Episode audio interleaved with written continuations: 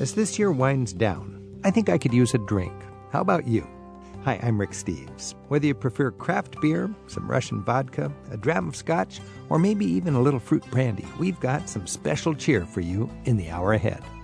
Coming up, we'll look at how our friends in the Slavic countries enjoy a drink without getting a hangover. There is idea of drinking it without getting drunk. The point is not to get drunk. Lisa Dickey enjoyed a few vodkas with friends she made on her travels across Russia. She always received a warm welcome as an American, but on her last trip, she found things had cooled a bit. Because I do think that, you know, the relations between our countries have come a little bit back around to feeling more like a Cold War relationship again. And Chris Santella tells us how the craft beer revolution is taking hold even in the most unexpected places. Italy now, I think there's up to almost 600 brewers. Let me be your designated driver in the hour ahead. Come along, it's Travel with Rick Steves.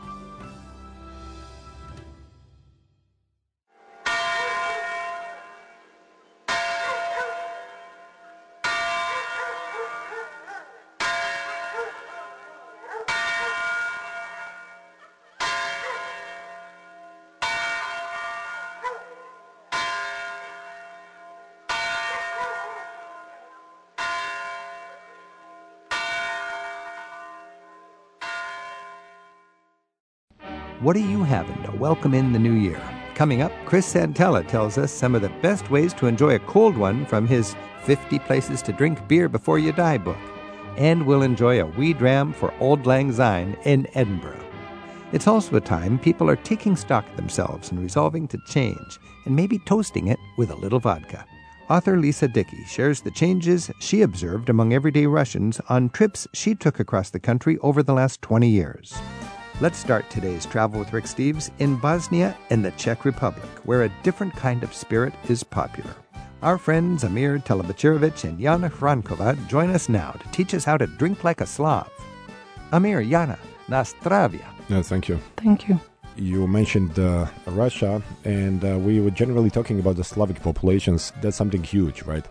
And they're divided historically and culturally into the three groups Eastern Slavics, Southern Slavics, and Western Slavics. So I can speak for the Southern Slavics, that was a part of former Yugoslavia. And Russia would be Slavic, Eastern, but part of the East. Yes, Eastern Slavic and Czech Republic and Slovakia and maybe partly Poland would be Western Slavic. Western Slav. And that's yeah. Yana's territory. Yeah. Okay. Yes, the Southern Slavs, they inherited a lot of things from different invaders of the region. They're, they're occupying mostly the Balkan region.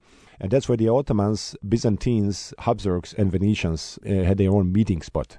Now, Bosnia, where I come from, is in the heart, in the middle of all of that. That was the meeting spot of all these four empires and civilizations. And they brought different influences, including the drinks. So the word rakia, you've been to Turkey, I think, like, so you know their national drink, uh, raku. They pronounce it a little differently. Raki, Just right. like vodka is one drink. But uh, in the Balkans, because of the variety of the smaller tribal nations, let's call them like that, if you order raku in Turkey, you would get only one drink, one type of drink. Right. If you order it in Bosnia or elsewhere in the Balkans, the waiter would ask you which kind of rakia with a little Ah. different pronunciations. And then you need to say either Šljivovica, which is made of plum, or Jabukovača, made of apple, or Kruškovača, made of pear, or Višnjevača, made of cherries, or Travarica, made of herbs, and so on.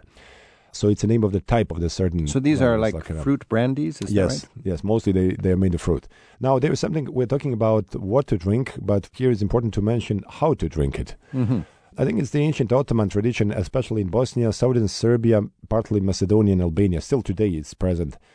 Uh, how to drink one of these flavors without getting drunk. Mm-hmm. So in the evening after dinner, there is the old uh, Bosnian word inherited from the Ottoman times called akshamluk. That's something like kind of relaxing in the evening. Akshamluk. Yeah, we would sit, people would sit uh, on the table. Uh, even those who don't drink uh, strong liquors, they would still join because it's a time of relaxation. There would be some music uh, similar to blues. So it's not dancing music, it's, it's relaxation music. You would have the uh, whole plate with a very salty cheese, smoked meat possibly. And then you would have rakia, either slivovica or jabukovac, one of these, you know, depends what kind of fruit you prefer. You would take a little sip of that. Then every time you take a sip, you would take a bite of this very salty cheese but very slowly and with a lot of space in between taking each sip because you need to talk, you need to converse, to comment the music, maybe even to sing to the tunes that is uh, going around. If it's live music, even better. And then at some point, you would drink a lot of that, but you wouldn't get drunk. You would be relaxed, maybe tipsy, but not drunk. Mm-hmm. Uh, because the cheese is so salty that would make um, balance in your organism because a lot of salt, you know, because of that. I was just in Bulgaria and Romania, and I was uh, struck by the fact that they will have their rakia straight through the meal. And Yeah, it was- it is as aperitif or digestive. Interesting thing that in a, a Muslim culture that is present a lot uh, in Albania and Bosnia, particularly in the Balkans, of course, uh, alcohol is prohibited, but many people don't know that actually alcohol is Arabic word from alcohol. Anyway, uh, there is idea of drinking it without getting drunk. So point is not to get drunk. so that would be a- keep the mind, the, uh, the Muslim clear. concern is not to get drunk. According to one of the interpretations, yes. So you could interpret, I can drink this if I don't get drunk. It's open uh, for various interpretations. Okay, so that would be So- from the Bosnian perspective. Yana, from the Czech Republic, now that would be the West Slavic zone. I never realized this. We got South Slavs, East Slavs, and West Slavs. Russia is just so vodka centric. I mean, you can't be social in Russia without having a bottle of vodka around, it seems like. Is it similar in the Czech Republic? Well, in the Czech Republic, it's uh, not that much about vodka, but we have our uh, slivovitz. Amir was a little bit mentioning that it's a, like a plum liquor, really pretty strong one, and it was always the tradition that uh, in the villages, among the families, they were picking the different either plums, but really like different uh, fruit trees, and making their own schnapps so they can celebrate throughout the whole whole family. So this is something families are proud of is their homemade slivovitz? Of course, yeah, yeah, yeah, yeah. And what are this, like Amir was talking about in Bosnia, different fruit flavors. Yeah, yeah, yeah, definitely. Because we either pick the plums, then we pick uh, the apricots, uh, you pick the apples and make your own traditional family drink, really, from out of all those trees. We're sharing a glass with Jana Hrankova from the Czech Republic and Amir Telebacerovic from Bosnia, and we're learning about slivovitz, rakia, and other Slavic drinks right now on Travel with Rick Steves. And I know from my travels that there's a ritual when you're drinking of toasting properly and doing the whole, uh, you know, social togetherness by clink clink the glass and so on. Amir, what is the ritual with drinking and toasting in Bosnia? Uh, why the clicking and toasting, that's very similar in many cultures. You know, raise up the hand, you know, like you click the little glasses, you know, like this and so on. Uh, the only difference is if uh, people are drinking wine, then it's of course different kind of glasses. If they're drinking beer, different kind of glasses. And if they drink schnapps or rakia, as we know it under that name, our original the Turkish word, then it's very small, uh, tiny uh, do you glasses. sip it or do you throw it down? Traditionally, people down over there sip it. However, it can be used as a medicine sometimes, especially travarica, which is a herb brandy.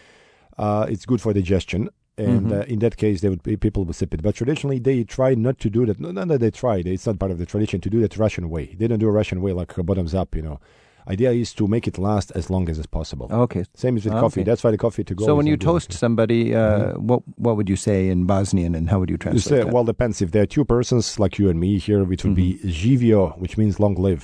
To each Živio. other. Yeah. If it's uh, there, there are more persons, then the plural is živili. Like for Long many, live. Long live for everybody. in uh, a lot of Slavic countries, we hear nazdravie. Yeah. Do you say that in Bosnian also? Yeah, that's interesting. Nazdravlje we say when somebody sneezes. Oh, that's like gesundheit. So yeah, to, yeah, your, to yeah. your health. So, In exactly. German, to your health. Yeah, yeah, So yeah. nazdravie say when you, when you sneeze. but when you drink, you say long live. Yes, živili, long live. Shivili. Jana, in Czech Republic, tell us about the uh, ritual of drinking. Well, we say in the Czech Republic, we say na zdraví.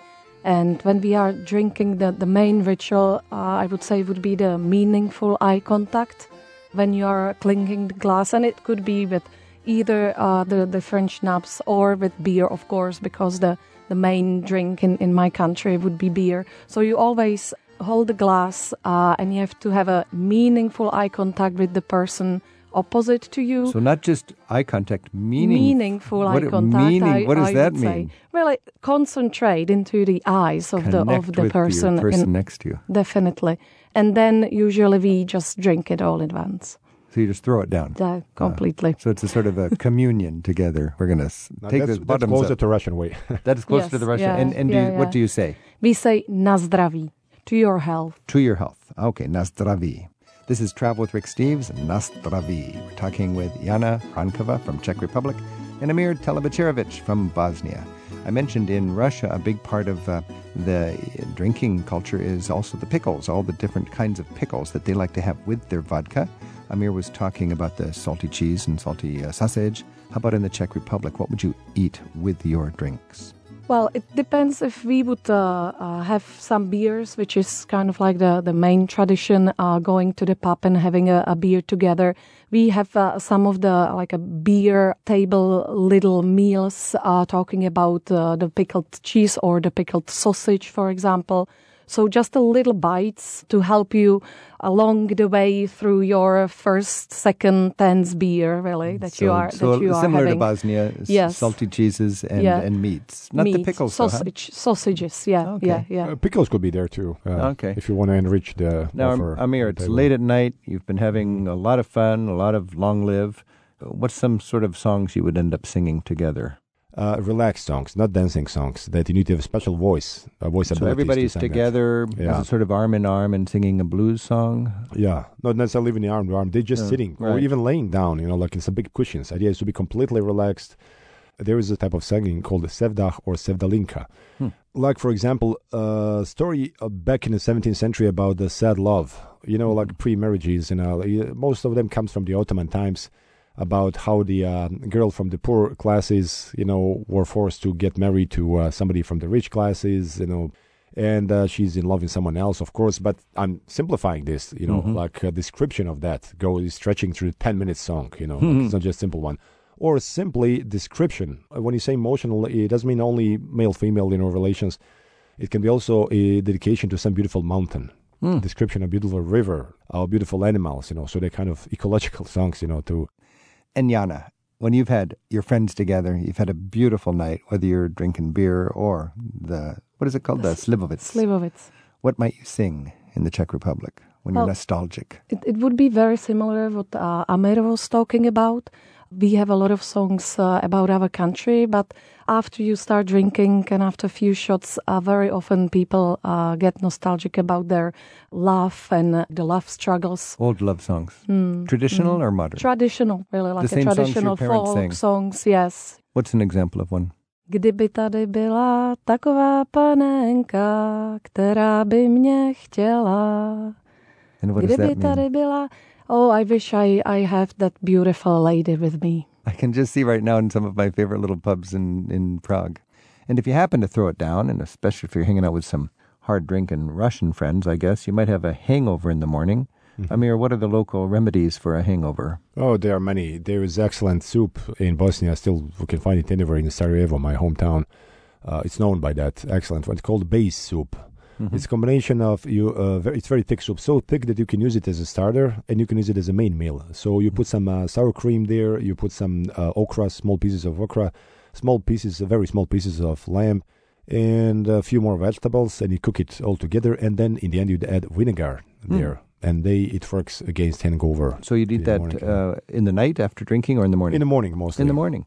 Yana, when you wake up in the morning and you realize I just drunk too much, what do you do for the hangover? Well, we are saying the way you ended up the evening, the same way you should start the next day. So it's either having uh, uh, one more beer in the morning or one more shot to get you over the hangover, or we have a garlic soup. Garlic soup Garlic or, soup, or strong another shot garlic, of brandy. or another shot of Slivovitz. What works better yes, for you? Slivovitz, Really? definitely. You- yes. The way you ended up? it, the way it will put up? you back on your on your feet again. Wow. This is Travel with Rick Steves. Giving some practical tips if you want to go local in Bosnia or in the Czech Republic. We've been joined by Amir Telebacerovic from Bosnia and Jana Hrankova from the Czech Republic. Na zdraví. And in Bosnia we say Živili. Zivili, long live. Long live. Yeah. Next up, it's vodka with a side of pickles. Author Lisa Dickey tells us about the changes she observed in Russia over the past 20 years. It's Travel with Rick Steves.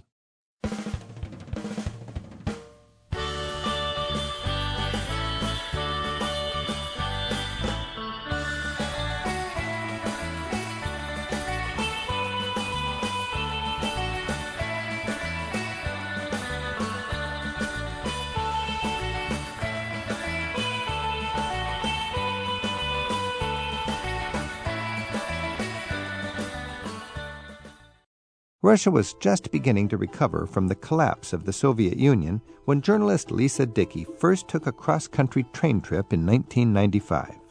She and a photographer friend stopped in small cities and towns all along the way to meet and interview everyday Russians.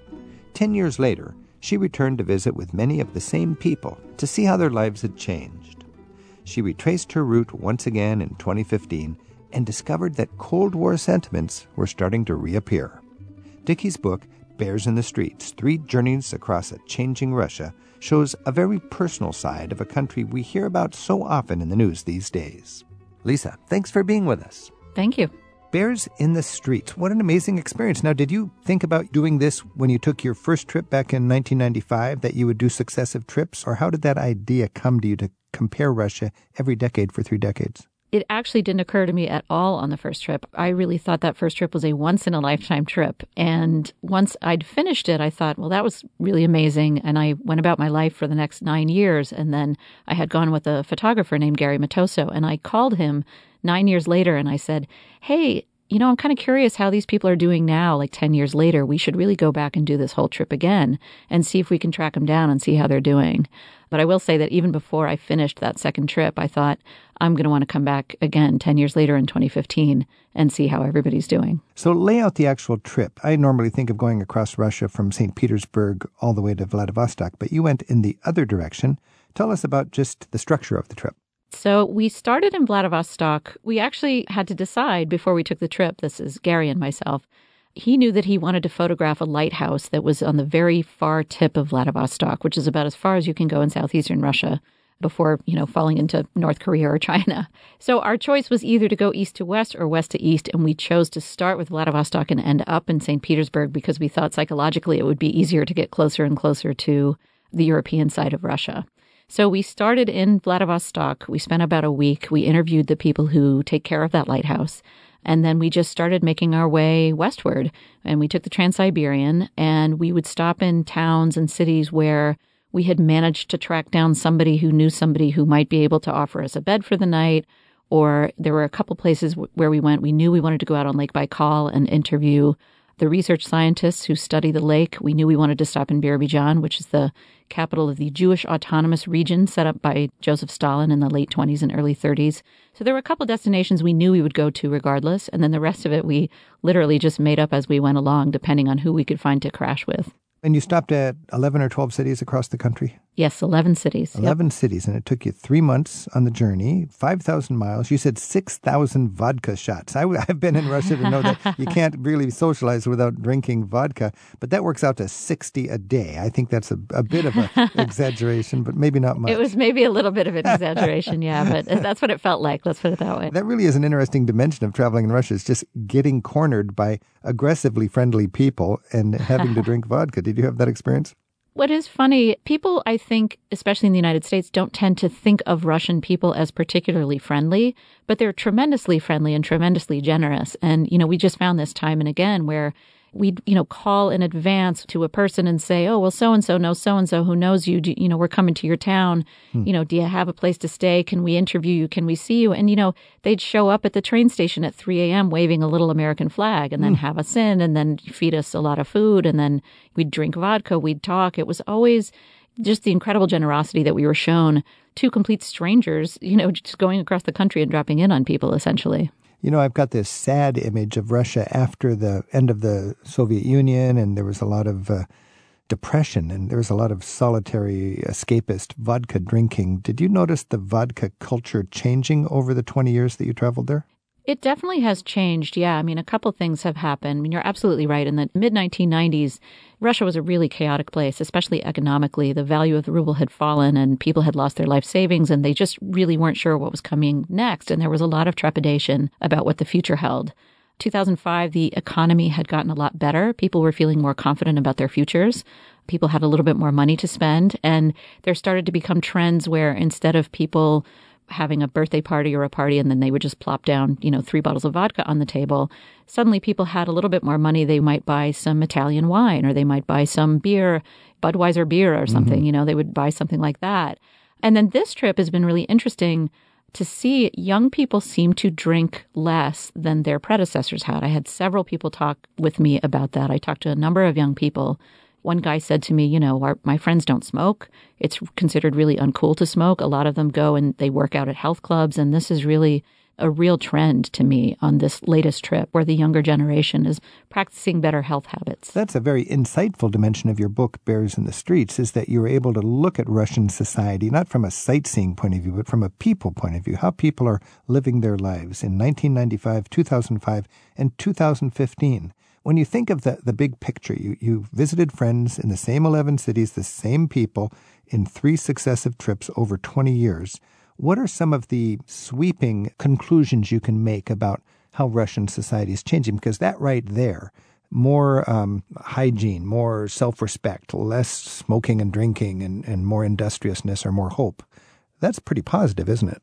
Yes. So certainly the health thing, you know, it was it was always funny to me where I'd be talking with especially as I say young people and they'd say, "Oh, come over, I'm going to, you know, I'll make some dinner. It's it's all organic. It's all from my, you know, my parents' garden hmm. and, you know, it's GMO free." Ah. And just, you know, hearing Russians say GMO free was just like, "Wow, I 1995 you would, they wouldn't have thought of that at all." No, you really wouldn't you really wouldn't have thought about that. And it's also fair to say that, you know, we weren't really talking about GMO free all that much in 1995 either. But it's just so funny when you are absent from a place and then you come back and you think, wow, this just feels really different. This feels really unusual. So there was certainly that. There was also, you know, I felt like younger people seemed to be a little bit more ambitious in a business sense. They seemed a little bit more ambitious in terms of a lot of people are studying English. A lot of people are studying Chinese. And my impression before, especially in the mid 90s, was people would study those languages if they had a very specific reason why they needed to do it for their work, but not necessarily otherwise. And now it seems like people understand that sort of to get ahead, to become a citizen of the world, these are languages that they need to mm. know. And so everywhere I'd look, I actually took a picture in uh, Chita, which is a city sort of on the cusp of the Russian Far East in Siberia. But there was this big banner across a building by the train station. And it used to be those banners would say things like, Long live the Communist Revolution or something like that. But instead, this banner was stretched across and it was like, Learn English now, you know, or hmm. start your own business. And it just always struck me that that is kind of the way it goes progress. now. We're exploring Russia right now on Travel with Rick Steves with Lisa Dickey, the author of Bears in the Streets Three Journeys Across a Changing Russia. Her website is lisadickey.com. Lisa, when you think about things changing, were people comfortable talking with you? You know, because in the 1990s, just after the end of the Cold War, and, and they had grown up with all sorts of propaganda about how evil and imperialistic Americans were. Uh, and then, of course, now we've got our current uh, challenges with the Russian government. Generally, did people judge you by our government and their propaganda, or did they treat you as an individual? And did that change over the three trips? So there's two questions there, and they're both great questions. I'll say to the first one, you know, definitely it changed over the three trips. I would say in 1995, there were more people who were initially a little bit wary about talking to me. You know, here's this American journalist showing up. The Soviet Union had only collapsed four years earlier, and there were a few people who definitely were nervous about talking to me. In 2005, that seemed to have really gone away. People seemed to feel a lot freer about, and, you know, granted, they also had met me before, they knew me, they felt comfortable with me. Mm-hmm. And then in 2015, it seems like for a couple of people, it had come a little bit back around to, all right, maybe this isn't so mm. great anymore. Because I do think that the relations between our countries have come a little bit back around to feeling more like a Cold War mm-hmm. relationship again. And so there was definitely some of that. Because I remember back in communist times, the people that were most comfortable talking with me, it seemed were the people who had chosen that when you ain't got nothing, you got nothing to lose. I mean, these were the bottom rung of society where they could be free they would never get a great mm-hmm. job, but they were easy to talk to a tourist. Whereas people who wanted to get somewhere in society were more cautious and yes. guarded. I mean, there was definitely that feeling in the Soviet era. And I actually spent time in Moscow during the Soviet era in the late 80s, too. I don't write extensively about that in the book, but, you know, definitely at that point, I think people were extremely wary, particularly yeah. if they were going to be speaking to a journalist. Has the, the economy uh, been markedly improving? Uh, I mean, do people have more uh, interesting and fun toys these days? Did they, do they feel like they're enjoying life a little more?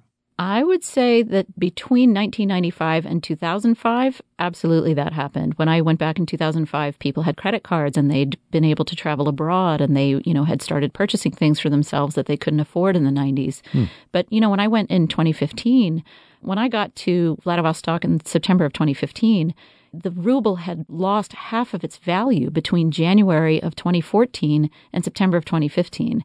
And the reality of that meant that people were still getting their same salary in the same number of rubles, but they can't now afford to buy imported goods because now those goods are priced twice at what they had been a year and a half earlier.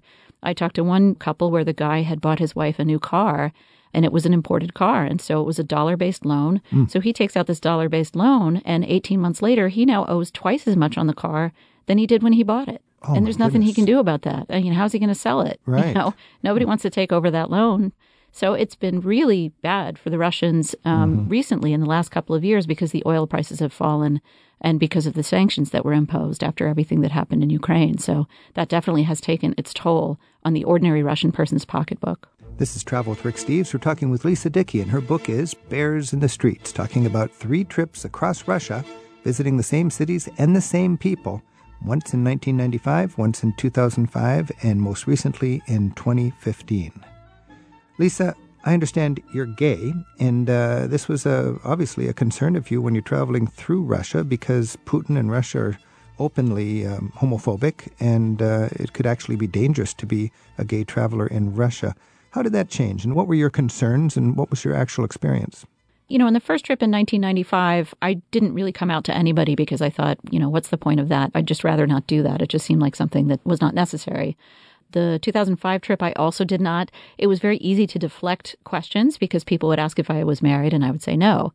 Now I am married. And so I thought, well, am I going to just flat lie to people? And I decided I didn't really want to do that. And the fear that I had, obviously, was, you know, now since 2013, there's been a law that was passed by the Russian government outlawing propagandizing being gay. And that can be interpreted pretty much any way the police or the government want to interpret it. It's very, very vague. So if you just had a photograph of you and your wife having a beautiful moment and you wanted to share that with somebody, that could be perceived as promoting being gay. Yes, and you could actually as promoting homosexuality. And I think it's probably intentionally left vague so that they can do whatever they feel like they need to do in order to sort of quash people openly talking about being gay or openly, huh. you know, being gay. But I just, I made the decision that, you know what, I'm just going to sort of see what happens. I'll talk to these people. These people have been meeting with me now for 20 years, and I'll see what happens. And the one response I got more than any other was, I'm okay with this, but don't tell anybody else. Yeah which was really interesting to me because everybody was very concerned about what might happen to me when other people found out. But, you know, the vast majority of people I talked to didn't seem to mind. It's basically don't ask, don't tell. Don't ask, don't We tell. don't really want to know. Don't be public about it. They certainly don't want anybody mm-hmm. out marching in the streets and waving no. rainbow flags. That is really, it's not in the Russian character so much to do that, I think, anyway but it makes people really uncomfortable. Well, they've probably learned you don't, people who stick their heads up got to get used to seeing their own blood. There certainly is that, yeah. yeah. And it's really unfortunate. And that law is just really mm. odious. And there has been a lot of backlash against gay people and openly gay people in particular. But now you did have some gay friends in Novosibirsk, right? I did. I had some gay people that I wrote about, and I had written about them in 1995 and 2005 and 2015. And I had a lengthy conversation with one of them where he basically just said, I'm fine. I'm content. I don't need to come out to people. I don't want to come out to people. It's my own business. And, you know, me with my own own experience and my own biases, I kept saying to him, but don't you think you'd be happier if you could just be open and just be free about it? And until he finally just got kind of kind of annoyed with me and just sort of said, you know, it doesn't always have to be exactly the way it's good for you. You know, that's probably something you get when you grow up in a society that's not free or that's got some sort of a tyranny over you. Is you just Americans, freedom is woven into our DNA, and for them, survival is probably woven into their DNA. I mean, look, to really understand Russian society, you really have to go back and not only understand the last 25 years of post Soviet Russia, you really have to go back and understand what it was like for 70 years in the Soviet Union. Mm-hmm. You know, that, that's yeah. the only way to really understand some of these characteristics that the Russian people in general have. And it's always dangerous to generalize too much about a people. But as you say, there's not a long history of First Amendment rights, and we should be able to say and do and mm-hmm. convene mm-hmm. and, you know, right. behave in the way that we want. And so it's naive to think that, okay, the Soviet Union fell and now it's Russia and now they're free and now they're going to start behaving like us. This is Travel with Rick Steves. We're talking with Lisa Dickey about her book Bears in the Streets, reporting on three separate trips across Russia, visiting the same people in 11 cities between 1995 and 2015. You know, Lisa, I was impressed by how immobile the society was. I mean, I don't think I could go to 11 cities in the United States over 20 years and find the same people in the same spot. Is it a less mobile society? I was less surprised by it because, you know, in, in the Soviet era, it was very difficult for people to mm-hmm. move from one place to another. I, I remember, you know, in the late 80s talking to some Russian friends that I had in Moscow and saying, literally, I could put everything I own in my car and drive to any city or any town in the United States and just rent a place and just live there. And they just couldn't believe it. They just mm. didn't believe that that was true because there was the whole system of you have to ask for permission and you have right. to file the paperwork and you have to have a job that's already secured and all of that. And they just found it really extraordinary that that was a possibility. Something that really moved me in your book, and I, I was surprised by this, reading through the book and looking at the photographs, just the joy of the people, the same people pictured in 1995, in 2005, and in 2015. It just really struck me that real people are staying put in one spot with their loved ones, doing their best to live well and live happily. I just found it really moving. It yeah. humanizes a part of the world that we rarely even think about. I think that we have so many misconceptions about what Russian people are like. I think that our depictions of Russian people in you know, pop culture here have been very one sided. They tended to be the mm-hmm. bad guys in the movies for a long time, and they tend to be rather one dimensional, I think. And, you know, the reality is, is I've had so much just stupid fun with a lot of the people that I went and spent time with, you know, going and teaching them how to play poker. And so we'd play poker or going to a karaoke bar or whatever it is that we did, you know, going to the banya or they're just a really fun loving people. It's just that they don't open themselves up easily to people that they don't know. Mm-hmm. And that translates for Americans who are used to walking down the street and it's like, "Oh, hey, how you doing? How you doing? How you doing?"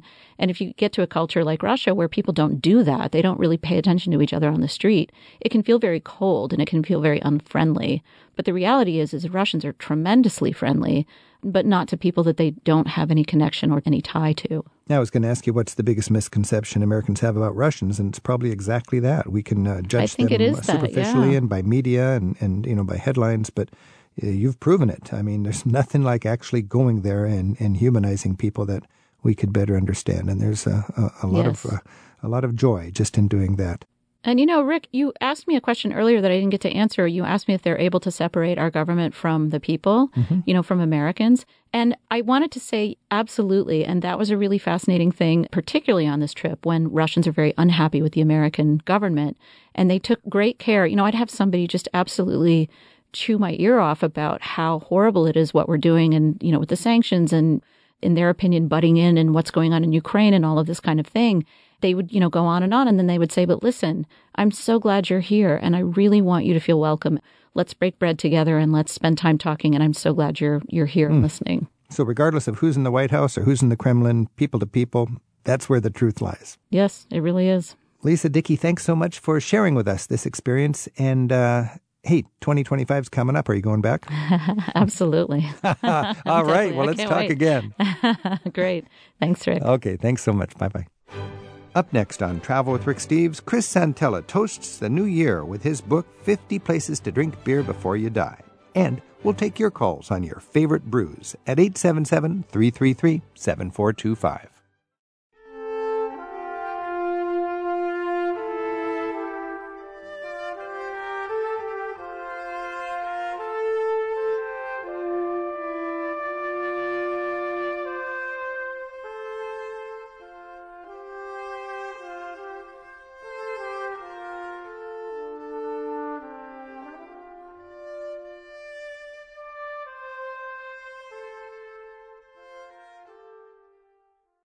The New Year's traditions of Scotland are just ahead on today's Travel with Rick Steves. But first, Ben Franklin said that beer is proof that God loves us and wants us to be happy. Chris Santella would agree. He's recently added 50 places to drink beer before you die to his series of 50 best places guidebooks. Chris joins us now to raise a pint around the globe. Good to have you back, Chris. A great pleasure, Rick. When I think of beer and travel, it really is integral to a lot of cultures and to a lot of people's travel dreams. I just love the stories of how Europe, my beat is Europe, and, and how people are so into the beer in Europe and Spain. Every region has its own beer that people are loyal to. Of Of course, you got the pubs in England. I remember at the end of the Cold War, all over Eastern Europe, countries were losing a lot of their workforce to go to the West for work. But the people in the Czech Republic, they didn't go for work in the West because they couldn't imagine living without their good Czech beer on tap, consumed right there.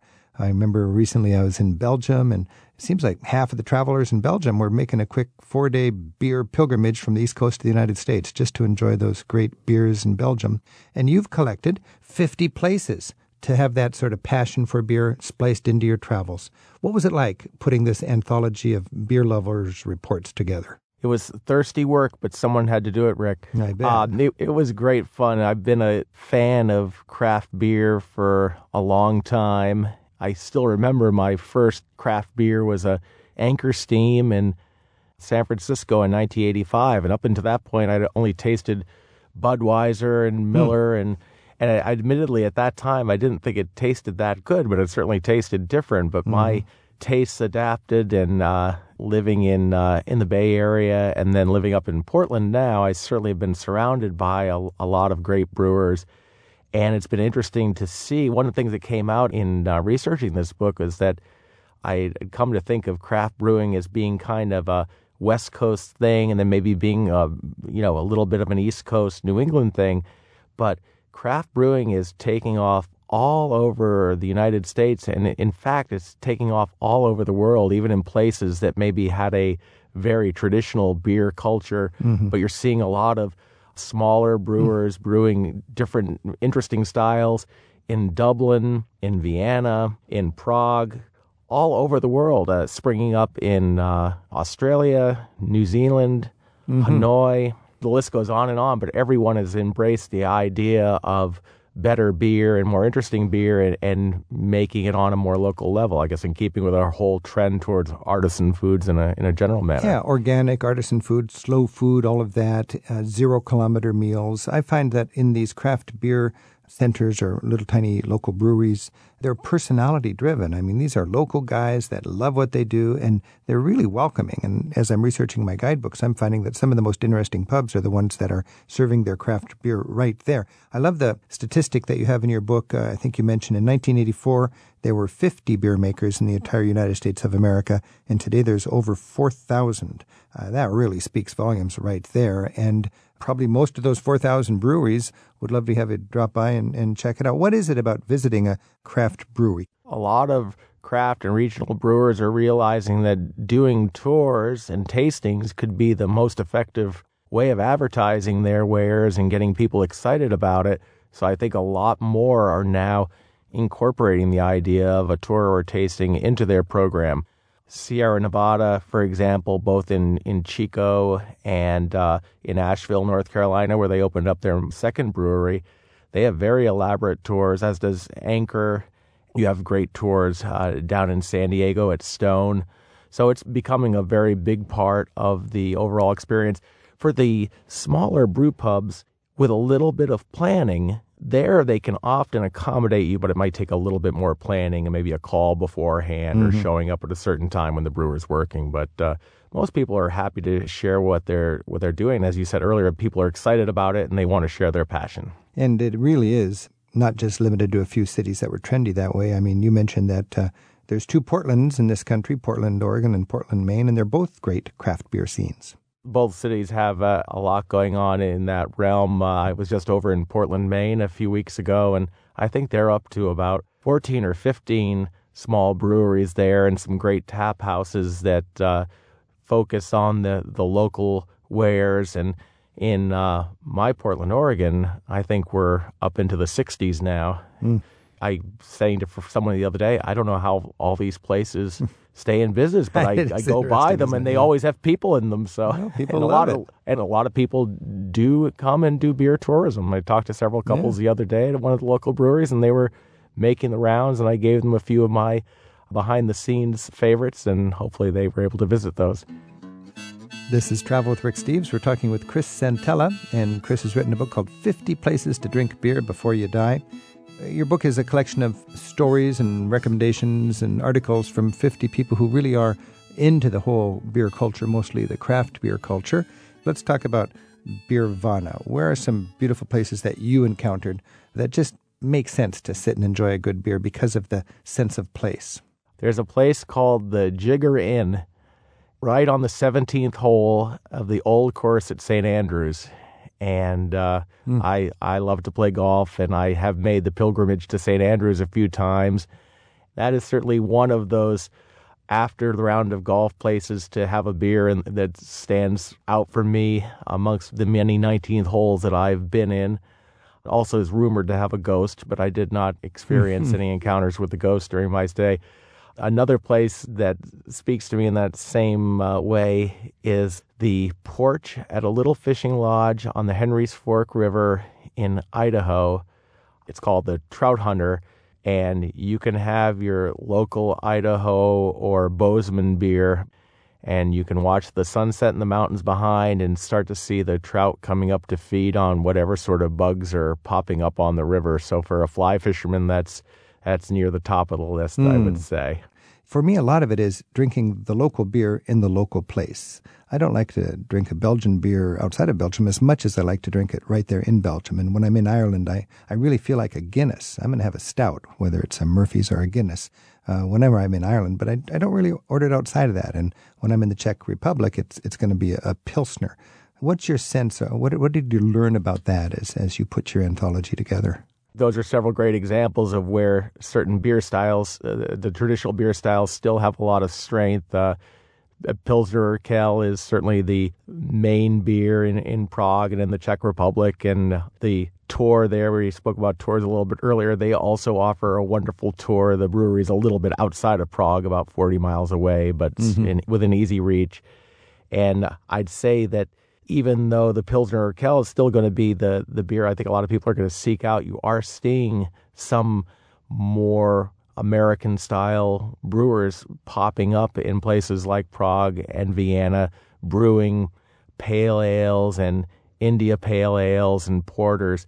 It does seem if there's one beer style that's spreading across the world right now, it is the India Pale Ale, which is a a little stronger in terms of alcohol content, a little hoppier or more bitter beer. But uh, I think first started coming to mm. uh, prominence among craft brewers in the west coast of the United States and is really spreading all over the world now. You know, when you go to Italy, a lot of people just check out from a beer appreciation point of view because this is the land of wine. Italy has a few big breweries that are just kind of forgettable beer, but now they've right. got their craft beers in Italy. So you'd even have hoppier and stronger beers in a place like Italy, IPAs. In Italy now, I think there's up to almost 600 brewers, which mm-hmm. was astounding to me. And I actually went and checked that fact in several different places to make sure that that was mm-hmm. accurate, but it is. And what you find, especially up north, people are making beer from very non traditional ingredients parts of northern Italy, you'll see lots of chestnuts. And mm. there are a number of chestnut beers being made that I think first may not be appealing to all tastes, but certainly something different. And I think that the Italian brewers have been saying, okay, we want to brew, but we're going to brew what we want to brew mm. using what we have. Chris Santella is our guest today on Travel with Rick Steves with recommendations for 50 places to drink beer before you die. Chris has also edited collections of 50 places for outdoor adventures, adventures like fly fishing, skiing, camping, and golf. Cheryl joins us on the line now from Indianola in Washington State. Hi, Cheryl. Thanks for taking my call. I live in the Northwest, uh, just outside of Seattle, where there are just dozens of great craft breweries here. And at the end of October, my husband and I will be in the Netherlands on the northeast border uh, visiting a friend who used to live here. She married a Dutch guy, and they said it's the perfect time for um, being there because of Oktoberfest. And they said there's some good places near the border. And I'm wondering if you have any recommendations. The town that they're in is called Albergen, and it's on the northeast border, maybe 10 miles from Germany. Well, one thing I, I might mention, and again, some people play a little loose with the dates, but Oktoberfest, at least in Germany, really occurs in late September. It's kind of a, a bit of a misnomer, mm and I think it's generally from around September 18th or 20th to October 3rd or 4th, give or give or take a few ah. days. I think the rule is it starts on the third Saturday in September. So there must be still some good places to drink beer there, even after the festival. Oh, Oktoberfest is all year long if you go to a place like Munich. I mean, you just, the Germans love their beer halls. And you've got the um, conviviality. That's the main thing, I think. You've got just, you know, music and tradition and people sharing big tables and beers that are only sold by the one liter uh, mug, ein Maß it's called. That's the way to tap into the personality of the town. So, you know, you ask at your hotel or at the tourist office, is there any festival going on? In the fall, there's a lot of different sort of harvest festivals, a lot of uh, beer festivals that are, you know, sort of the beer equivalent of the wine festivals. But you just got to be able to know what's happening as you're traveling and remember that if you go to a good beer hall, it's a festival every night. So I should ask locally when I get there. I didn't know if there was a um, special beer that's known for Western Germany guess what I'll do is just ask when oh, we get there. you know, I've that's I've just been over there for two months, and I think Chris might uh, add on to this, but I favor the local beer on tap. Local bartenders favor the local beer. It just feels right if all else is equal to drink the local beer. What's your sense of that as you travel around, Chris? I completely agree with that. I, I really appreciate beer on draft much more than in bottles. I think it's more, I think the brewer might use the term, it's more alive. You know you're getting very fresh product that way generally. I don't have any experience in the particular region that you're traveling to, but I know that in Germany, in a general way, if you're looking for something a little darker and a little stronger, uh, Marzen style beer is going to be something that I think you'll find appealing, and that would be something that a lot of the local folks might drink. If you were looking for something that's a little bit on the lighter side of the scale, perhaps a Weiss beer or a Helles beer, which are mm-hmm. both uh, wheat style beers. We love the darker beers. Uh, we're really used to those here. And I also agree that the local beers on tap uh, would be something I'd be more interested in. Right. And then if you your key word in Germany for the dark beer is dunkel. So remember, Helles is light and dunkel is dark. Ha- have fun, Cheryl, on your beer drinking trip. Thank you so much. I can't wait for it. Thanks a lot. This is Travel with Rick Steves. We've been talking with Chris Santella. His book is 50 Places to Drink Beer Before You Die. And Chris, what's one last example you learned putting your book together that you could share with us? The story of craft beer in Birmingham, Alabama was very interesting to me. There was a point in time where there was a law in the books that didn't allow beer that was over 6% alcohol volume, and it didn't allow beer in 22 ounce bottles or larger which is exactly you're speaking about most craft beers. But I talked to a guy there named Stuart Carter who had moved from Scotland to be in Alabama, and he found some people like himself who liked beer, and they lobbied the legislature over several years and eventually got the laws changed. And now you have a real booming beer scene in Alabama in general. Birmingham has at least four or five great breweries you also have quite a few breweries in Huntsville up north. So uh, craft beer has come to Alabama in a, in a big way, thanks to a few caring citizens who felt like Alabama deserved good beer too. Democracy in action. Thank goodness. Wherever you go, you can find uh, the latest in the craft beer revolution. Chris Santella, author of 50 Places to Drink Beer Before You Die. Thanks so much for joining us and uh, happy travels and happy appreciating beer. Thanks to you, Rick. Cheers.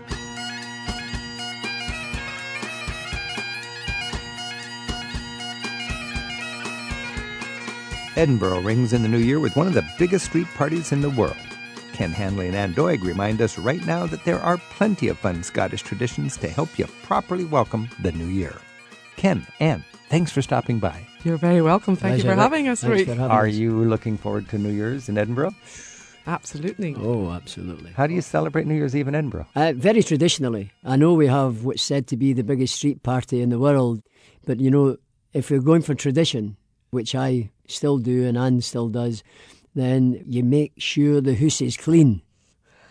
so the house, in other words, has got to be clean. And you make sure that you've got enough drink for your friends and things like that. People go first footing. And to go first footing properly, you have to have a piece of black coal, a wee piece of cake, and a wee bottle of whiskey. What's first footing? It goes, you go to friends, you just tap well, a door. You go visiting, and, and they're not going to turn you away. Absolutely not. And I think if your first footer, uh, traditionally in Scotland, is tall, dark and handsome, that means that you're going to have a year of good luck. It's quite interesting. It has to be dark, and I wonder if anyone knows why it has to be a dark mm. person, dark hair. It dates back to the attacks by the Vikings. The blonde, tall Vikings. If you were blonde, you might be a threat. So it had to be a dark person. And you open at the strike of midnight, you open your front door and rush through and open the back door. So you're welcoming in the new year and letting the old year out. So there's all these traditions that we adhere to. wow. Now, is there something that is like a countdown in, in Edinburgh? It's fireworks, really. Yeah. There's a big street party, you see, so they'll be counting down on the stage. There are entertainers and oh, bands yeah. playing. And then mm. all of a sudden, there's an explosion of fireworks over Edinburgh Castle. but the then backdrop. you get down with your neighbours and you open your front door? Absolutely. And you open the back door? Yes. Total strangers can turn up at your door, and everyone's welcome and they come in and you offer a drink, you offer a piece of cake, you, have a wee blether, you know, and then That's you move along. And a wee blether is a wee little blether is a little top. have a wee blether. And it then... sort of gets known in the community who's got open house. That's what happens. Okay. And if you've got open house, then everyone piles in to visit you. If you're in Scotland on New Year's Eve, it's just like one big open house. People are on the streets, they've got their coal and their drink and their cake, and they're going to yep. knock on a stranger's door and celebrate the new year. Absolutely we all sing uh, Auld Lang Auld Lang Syne. Yeah, yeah, yeah we that? do. That's oh. Scottish, isn't it? Yes, Robert Burns. That's Robert Burns. What, yeah. what does that mean, Auld Lang Syne? For the sake of Auld Lang Syne. A lot of different interpretations. I would say for old friends, remembering, remembering friends for, for friendship's sake. And you know the song. Sing the song for me. It's uh, old sentimental. Yeah. Uh, song, you know. Acquaintance be forgot and never brought to mind. Should old acquaintance be forgot for the sake of auld lang syne? Now, here's the hand, my trusty friend, and here's the hand, oh mine. And it goes on, and, and you're all holding hands. It's this inbuilt thing in the Scots that uh, you know, it's been great to see you. We don't want to see you go, but because you're going away, for the sake of Auld Lang Syne, keep that memory, keep everything, that heartfelt thing. So that's the that's the punchline of the lyric is for the sake, sake of, of Auld Lang Syne. The old time, the old good old friends. times. Yeah. Yes. for the sake of Auld Lang Syne, Happy New Year. and happy, happy New Year. Year All the best to you. Happy New Year, Rick Boy.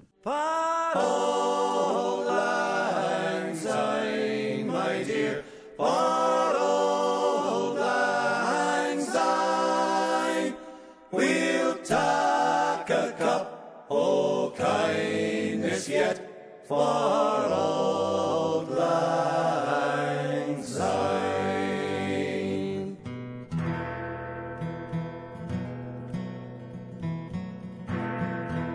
Travel with Rick Steves is produced at Rick Steves Europe in Edmonds, Washington by Tim Tattan, Sarah McCormick, and Isaac Kaplan Woolner.